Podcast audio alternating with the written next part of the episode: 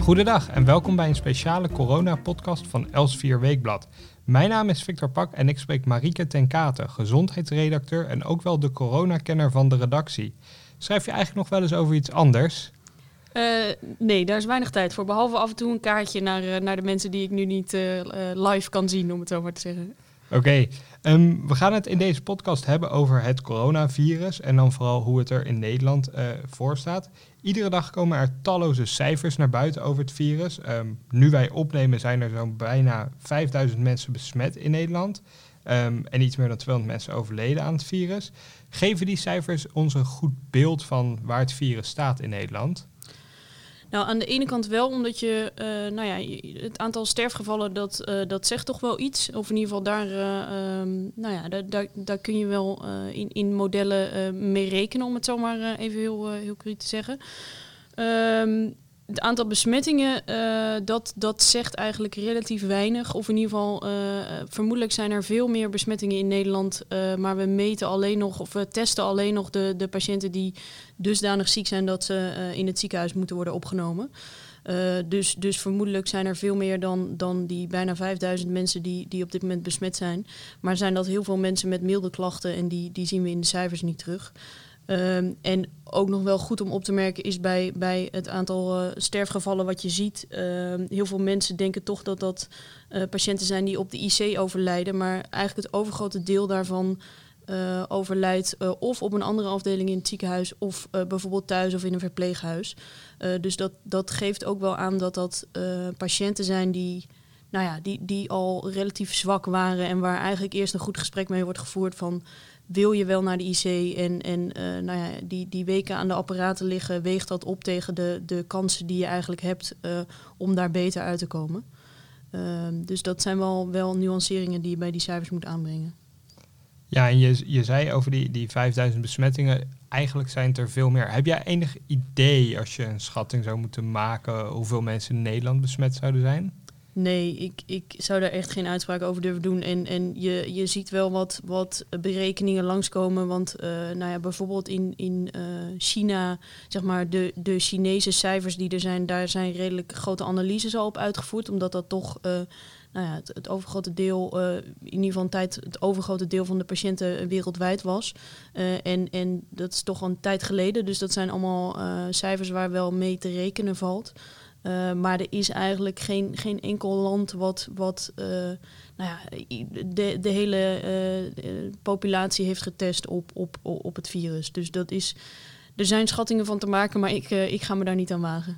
Kijk jij dan in je werk vooral naar die buitenlandse cijfers en modellen, bijvoorbeeld uit China? Of... Nou, ik, ik uh, probeer daar juist uh, wat terughoudend in te zijn. Omdat je uh, eigenlijk heel goed ziet dat er zoveel verschillen zijn tussen de situatie in landen. Uh, uh, nou ja, China, om voor, inderdaad een voorbeeld te noemen, uh, daar, daar werden gewoon hele andere maatregelen genomen. Uh, dus daar zie je ook dat het virus zich op een andere manier gedraagt, om het zo maar te zeggen. Uh, daar moesten gewoon mensen echt wekenlang in huis blijven. Uh, en nou ja, dat, dat doet wat met de cijfers. En hetzelfde geldt voor uh, bijvoorbeeld Italië, waar ook vaak de vergelijking mee wordt gemaakt. Kijk, Italië is een land uh, waar überhaupt relatief veel, veel oudere mensen wonen. Uh, mensen gaan op een andere manier met elkaar om. Uh, dus dus uh, nou ja, zijn misschien iets meer van, van in groepen bij elkaar gaan zitten en, en uh, meer uh, fysiek contact. Uh, dan wij Nederlanders. Dat, dat uh, kan ook allemaal een rol spelen. Plus dat je uh, in Italië ook ziet dat heel veel mensen... Uh, of eigenlijk iedereen een kans krijgt op de I C. Uh, dus ook bijvoorbeeld iemand uh, in de negentig die, uh, nou ja, die, die nu het coronavirus oploopt. Terwijl hier in Nederland wordt met dat soort mensen gewoon echt een gesprek gevoerd van... ja, uh, het heeft nogal wat consequenties op een I C liggen. En, en uh, ja, de vraag is of dat het waard is. Is, is dat die medische term triage die heel vaak op journaals voorbij is gekomen, namelijk een soort selectie, of valt dat hier nog niet onder? Nou, wat triage is, is dat je, um, dat is een beetje uh, ja, een term die je op verschillende manieren kan opvatten, maar waar het nu uh, vaak over gaat, is dat je, uh, wat je in Italië ziet gebeuren, is die I C's zijn overbelast en toch blijven er nieuwe patiënten binnenkomen. En, en nou ja, even een fictief voorbeeld, je hebt nog één, uh, je hebt één I C-bed over en er komen tien patiënten aan. Welke van die tien ga je dan helpen? En uh, nou ja, dan wordt er, wordt er goed gekeken van... oké, okay, welke patiënten zijn er het ergst aan toe? Uh, welke moeten echt naar de I C... of welke kunnen eventueel ook op een andere afdeling uh, uh, geholpen worden? Dus dat is al een eerste selectie. En waar je, uh, nou ja, wat je in Italië ziet gebeuren... is dat er dus ook uh, nou ja, keuzes gemaakt moeten worden... van ga je de jongen van uh, zestien helpen... of ga je uh, de opa van vijfentachtig helpen? En dat zijn een beetje de keuzes... die, die in dat triageproces uh, genomen moeten worden. Um, in Nederland is de situatie nog niet zo erg als in Italië, maar ook bij ons zijn onlangs de maatregelen verder verscherpt. Laten we even luisteren naar een samenvatting daarvan. Ga zo min mogelijk naar buiten, mensen. Ga alleen de deur uit voor je werk als je niet thuis kunt werken of wanneer je een vitaal beroep hebt. En als je in je levensbehoeften moet voorzien, ga boodschappen doen, maar doe dat alleen. Alle samenkomsten, dat zijn evenementen en bijeenkomsten, verbieden we tot één juni in plaats van tot één april. En er geldt geen ondergrens meer van honderd personen. We gaan ook met uh, boetes handhaven. En dan moet u bij bedrijven, uh, kunnen die boetes uh, lopen naar de uh, vierduizend euro... Uh, dat vind ik een heel fors bedrag. En bij uh, particulieren kan het een bedrag zijn wat al gauw op de vierhonderd euro zit. Best heftige maatregelen. In slechts twee weken tijd zijn we ongeveer van geen handen schudden meer gaan... naar zo min mogelijk op straat komen. En als je het al doet, alleen met z'n tweeën. Um, is dit allemaal nodig om het virus in toom te houden? Nou ja, dat, dat is het lastige, zeg maar. Niemand weet precies wat, welke maatregelen er nodig zijn. En het is eigenlijk een soort continue afweging tussen... Uh, nou ja, wat, wat doet het met de, uh, de gezondheid in de samenleving... Uh, en, en wat zijn de economische consequenties. Uh, en dat is een hele uh, nou ja, uh, moeilijke balans. Of in ieder geval, uh, niemand weet waar, waar, uh, wanneer het genoeg is. Um, en wat je nu in Nederland de uh, afgelopen tijd ziet gebeuren... is dat het... Uh, nou ja, steeds verder aangescherpt wordt. En dat, is, uh, dat heeft gewoon verschillende redenen... omdat je dus steeds meer inzicht krijgt in de, in de situatie in Nederland. Dus nou ja, hoeveel mensen zijn er nou eigenlijk besmet... en hoeveel mensen liggen er in de ziekenhuizen. Um, uh, en, en ook steeds meer inzicht over uh, in het virus. Van, want ook van het virus weten we eigenlijk... we weten wat, maar we weten nog lang niet alles... Um, en bijvoorbeeld ook over de verspreiding van het virus. Uh, ja, dat, daar kom, komt steeds nieuwe informatie over naar buiten. En dat zijn allemaal factoren die, uh, die mee worden gewogen in de, in de beslissingen. En ja je, je, nou ja, je ziet de afgelopen tijd dat het steeds verder gaat. En dat, dat geeft aan dat dus blijkbaar het, het niet meer handen schudden niet voldoende was om, om het virus voldoende in te dammen. Je zei dat we nog lang niet alles wisten over het virus. Wat zou jij nog echt graag willen weten? Waar zou je meer informatie over willen hebben? Nou, er zijn eigenlijk twee dingen uh, die, die f- toch vrij essentieel zijn... en waar we nog niet helemaal goed inzicht in hebben. En dat is hoe, hoe verspreidt het virus zich nou precies? Um, de W H O en het R I V M die, die gaan er uh, vanuit dat... eigenlijk het overgrote deel van de besmettingen plaatsvindt door uh, nou ja, dat iemand niest of hoest in je buurt... Uh, en jij die druppeltjes inademt of, of uh, ze op je hand krijgt en ze in je ogen smeert. Um, uh, en de veronderstelling daarbij is dus dat iemand die uh, nou ja, echt sim- ziek is... echt symptomen heeft en dus flink aan het hoesten en aan het niezen is...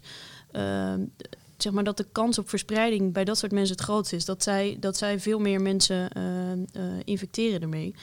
En uh, ja, je ziet toch wel steeds meer onderzoeken naar buiten uh, komen... Uh, waaruit blijkt dat ook mensen die maar milde symptomen hebben... of misschien niet eens symptomen hebben... toch in bepaalde mate besmettelijk kunnen zijn. Uh, plus ook een aantal onderzoeken dat, uh, nou ja, over hoe lang het virus buiten het lichaam kan overleven. Dus bijvoorbeeld op een, een deurklink of, of een tafel of wat dan ook. Uh, dat, dat zijn dingen waarvan we nu zeggen... nou, waarschijnlijk speelt dat geen grote rol bij de verspreiding van het virus. Maar helemaal zeker weten doen we het niet...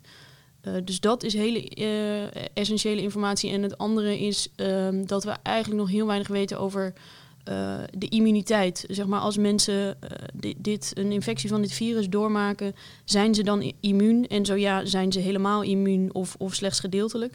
En hoe lang duurt die immuniteit? En dat, dat zijn uh, ja, dingen die toch heel belangrijk zijn. Kijk, als iedereen die de infectie heeft doorgemaakt helemaal immuun is, dan... Uh, Ja, dan, dan heeft dat enorme consequenties voor welke maatregelen er straks nog nodig zijn... als we weten hoeveel mensen er besmet zijn geweest.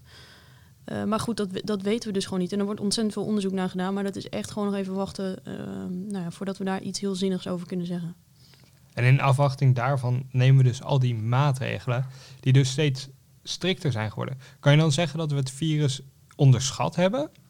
Nou, dat is inderdaad de conclusie die heel veel mensen uh, uh, trekken. Uh, maar ja, ik, de, ik vind het überhaupt veel te, uh, veel te vroeg om, om daar iets over te zeggen. Um, en het, ja, wat, wat veel mensen toch ook vergeten is dat de situatie per land verschilt. En, en uh, ja, je ziet vooral als dan in de landen om ons heen uh, striktere maatregelen worden genomen. Uh, het is logisch dat mensen daarnaar kijken en zeker als je aan de grens woont dat je daar verbaasd over bent. Maar uh, ja, per, per land verschilt gewoon de situatie. Wat, wat wat mij betreft op dit moment heel belangrijk is, is wat is onze capaciteit in de ziekenhuizen? En uh, nou ja, uh, of tot nu toe zijn de verhalen steeds dat er uh, nog capaciteit op de I C's is. En, en alle ziekenhuizen zijn aan het opschalen, zoals ze dat dan noemen. Dus meer ruimte aan het maken voor, voor coronapatiënten.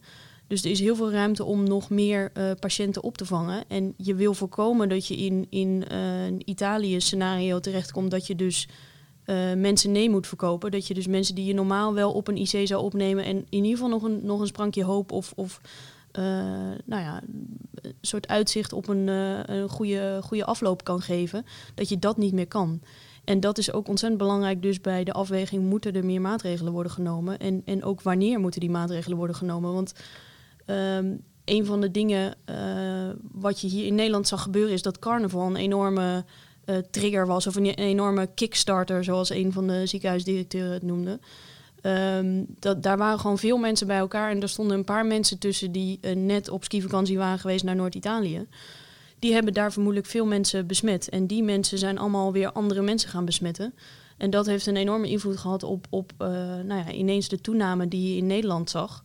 Uh, en ja, de roep is nu af en toe van uh, mensen die de situatie in Italië zien zeggen, we moeten hier ook uh, veel, veel striktere maatregelen nemen.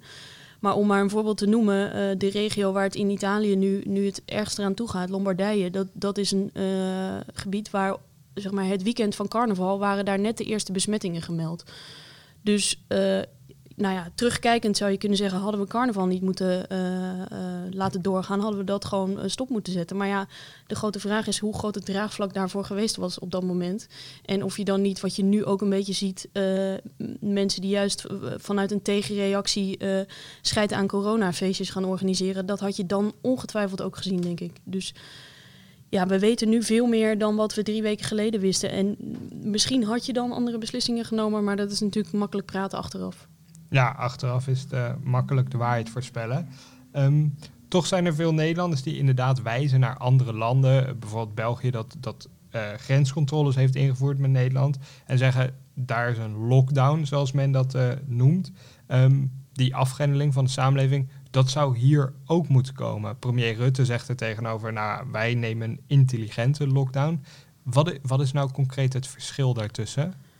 Nou ja, het, het, het verschil is, um, het, wat ik, de verhalen die ik van bijvoorbeeld van België heb gehoord, is dat je daar nog wel de straat op mag, maar alleen met een briefje waarop je aanvinkt waarom je precies op straat bent. Dus dat kan zijn boodschappen doen, dat kan ze- zelf zijn een rondje joggen. Um, uh, dus dat is gewoon een, een net iets andere aanpak dan in Nederland. Want kijk, in Nederland zeggen we nu ook van, blijf zoveel mogelijk binnen. En ja, je mag naar buiten om af en toe een rondje te wandelen. Als je anderhalve meter afstand houdt, ja, je mag nog naar de supermarkt. Maar um, ja, het, het wordt nu heel zwart-wit tegenover elkaar gezet. Terwijl je ziet dat eigenlijk heel veel landen een vrijwel vergelijkbare aanpak hebben. En uh, nou ja, ander voorbeeld Frankrijk, daar, daar hebben ze wel echt een, uh, een lockdown. Uh, in de zin van dat mensen gewoon niet uh, naar buiten mogen. Maar ja, de, de grote vraag is wat dat... Uh, wat het effect van dat soort ma- maatregelen gaat zijn. Want kijk, aan de ene kant, uh, nou ja, kijk naar buiten, het is hartstikke mooi weer buiten. Als je nu uh, heel Nederland gaat opsluiten, uh, dat, dat heeft ook nogal wat consequenties. Dat mensen, ze moeten al thuiswerken, zitten uh, veel met, met, nou ja, de kinderen gaan niet naar school, dus ze moeten thuis lesgeven, thuiswerken. Dat is enorm belastend voor mensen. Dus, dus het feit dat ze af en toe een rondje buiten kunnen wandelen, kan voor veel mensen volgens mij een enorm verschil maken. Uh, plus dat je op het moment dat je nu iedereen gaat opsluiten, dan is de grote vraag, da- daarom kijkt iedereen ook een beetje met spanning naar China, van uh, wat gaat er gebeuren als je iedereen weer, weer loslaat, om het zo maar te zeggen, dat iedereen weer de straat op mag. Want dan zijn er heel veel mensen nog niet in aanraking geweest met het virus. En ja, het kan zomaar zijn dat er dan ineens weer een opleving komt van, van het aantal besmettingen. En dan kom je weer in eenzelfde soort situatie als wat we nu hebben. Dat je, uh, nou ja, dat je weer terug moet naar strengere maatregelen. Ja, in China mag over een paar weken iedereen weer naar buiten in, in Wuhan en de getroffen regio's. Um, wij doen dat niet, die massale opsluiting. Als de premier ongeveer goed begreep, dan streven wij naar groepsimmuniteit. Wat is dat? Ja, nou, uh, het, het is in, uh, hij heeft het zelf volgens mij ook wel uh, gezegd, of in ieder geval Jaap van Dissel van het R I V M, uh, dat het iets wat onhandig geformuleerd was. De, de term groepsimmuniteit, heel veel mensen, uh, om, omdat die term viel, dachten heel veel mensen, nou, we gaan uh, vol inzetten op die groepsimmuniteit. Maar dat is niet wat we, wat we nu aan het doen zijn. We proberen het aantal besmettingen gewoon enorm in te dammen. En als er dan een paar mensen uh, immuun worden voor het virus in die tijd, uh, dat is mooi meegenomen, om het maar even zo te zeggen. Um, en daar is veel kritiek op geweest, of in ieder geval veel kritiek geweest op, op de veronderstelling dat wij voor groep, groepsimmuniteit zouden gaan. Um, maar goed, het idee van groepsimmuniteit is dat een, een groot deel van de uh, bevolking uh, immuun raakt, waardoor dat virus gewoon geen kans meer krijgt om zich uh, op grote schaal te verspreiden. Um, en dat je, nou ja, als, als jij en ik immuun worden, kunnen we uh, de zwakkeren in onze samenleving, zeg maar, uh, beschermen daarvoor. Dus dan z- kunnen wij niet meer dat virus overdragen op uh, opa, oma, wie dan ook. Um, en de kritiek die daarop kwam is um, dat, dat we eigenlijk nog heel weinig weten over die immuniteit. Dus dat, wat ik net ook al zei, het is, uh, nou ja, we tasten nog een beetje in het duister uh, uh, in, bij dit virus van wat worden mensen nou daadwerkelijk immuun? Waarschijnlijk wel, maar in welke mate en hoe lang duurt dat? En, en uh, nou ja, dat is gewoon echt nog de vraag. Hoe, hoe kunnen we daarachter komen als we immuun zijn? Ja, nou, het, uh, dus ze zijn onder andere in het Erasmus M C hebben ze, uh, zijn wetenschappers daar al mee bezig om daar een test voor te ontwikkelen. En het idee, of in ieder geval ze hebben al een test ontwikkeld, moet ik eigenlijk zeggen. Um, het idee daarvan is dat je uh, antistoffen in je bloed kunt aantonen. En als je antistoffen hebt, dan betekent het dat je immuun bent. Um, en uh, nou ja, wat, wat, wat ze nu met die tests gaan doen, is, is gewoon eens goed kijken van wat gebeurt er nou eigenlijk in het lichaam. Uh, Wat zien we in het bloed bij mensen die zo'n infectie hebben doorgemaakt? Dus om gewoon puur in beeld te brengen, ja, treedt er immuniteit op en, en hoe, hoe, in welke mate dan? En wat er ook gebeurt is dat uh, bij bloeddonoren, zeg maar van Sanquin, de bloedbank, uh, daar wordt een wat grotere analyse uitgevoerd op verschillende bloedmonsters. Om eens te kijken, um, nou ja, een soort afspiegeling van de Nederlandse samenleving. Dat ze een, een greep nemen uit die bloeddonoren en kijken, oké, okay, welke mensen hiervan hebben antistoffen? Uh, en, en ja, het idee is om dan een nou ja, soort van uh, schets te krijgen van hoe staan we er als Nederlandse samenleving voor. Maar goed, dat zijn tests die... Uh, ik, ik ben enorm onder de indruk van de snelheid waarmee dit gaat. Dus dat, we, dat, we dit, dat die tests er überhaupt al zijn en dat we het op een relatief grote schaal kunnen, uh, kunnen gebruiken. Maar het is niet zo dat wij allemaal uh, nu al uh, kunnen meten of we zo'n infectie hebben doorgemaakt. Daar zijn we nog niet. Maar je bent wel hoopvol over de ontwikkeling. Ja, en dat zie je op ontzettend veel vlakken gebeuren. Ook qua medicijnontwikkeling en vaccinontwikkeling. Uh, er wordt heel veel samengewerkt. En, en uh, nou ja, ik, ik sprak eerder deze week uh, met het hoofd uh, van het vaccinonderzoek van Janssen, uh, de farmaceut. En ja, die zijn gewoon, dit is natuurlijk, dit houdt de hele wereld bezig. Dus, dus wetenschappers zijn hier dag en nacht mee bezig om uh, uh, nou, te kijken, kunnen we een vaccin, vaccin vinden of kunnen we een medicijn vinden? En vermoedelijk duurt dat nog wel even, maar je ziet, nou, je ziet alles in een sneltreinvaart gaan. Er waren wat Chinese onderzoeken waar een uh, oud malaria-middel bij getest werd. En daar werd eerst nog wat, wat huiverig op gereageerd, maar dat staat nu ook gewoon in de Nederlandse richtlijnen al. Van als, als patiënten ernstig ziek zijn, dan kun je overwegen om, om dit soort middelen te gebruiken. Dus ja, er zit een ontzettende uh, turbo achter, om het zo maar te zeggen. Wetenschappers zijn dus in razend tempo bezig uh, om ons verder te helpen. Is er nou tenslotte nog iets dat we zelf kunnen doen, behalve het eindeloze handen wassen? Nou, ik, um, ik woon zelf hier in Amsterdam-West, uh, bij het Westerpark in de buurt. En ik, ik verbaasde me, gisteren uh, was het echt een wereld van verschil. Maar van het weekend verbaasde ik me gewoon enorm over toch nog de groepjes die je ziet. Uh, en ik, ik denk, dat is ook een beetje wat, uh, wat Rutte in de persconferentie wel zei gisteren. Van, uh, ja, iedereen heeft gewoon echt een eigen verantwoordelijkheid. En, en um, uh, ik heb best wel wat mensen in mijn omgeving die ook aan mij vragen, kan dit nog? En hoe moet ik, uh, nou ja, mag ik nog bij mijn oma op bezoek? En, en wat mag nou wel en niet? En hetgeen wat ik altijd, eigenlijk altijd tegen ze zeg is, bij twijfel gewoon niet doen. Want uh, ja, ik vind het ook vervelend dat ik heel veel mensen op dit moment niet live kan zien. Um, maar er zijn zoveel mogelijkheden op dit moment om, om toch met mensen in contact te blijven. En dat is lang niet voor iedere leeftijdsgroep even vertrouwd en, en uh, even fijn. Maar ja, het is, het is voor toch in heel veel gevallen een kleine moeite om, om even met, met bepaalde contacten te wachten tot we, nou ja, tot we de komende weken voorbij zijn. Duidelijk. Um, dit was de podcast voor deze keer. Hartelijk dank voor het luisteren. Wilt u een volgende podcast niet missen? Vergeet u dan niet te abonneren op het kanaal van Els Vier Weekblad in uw podcast-app.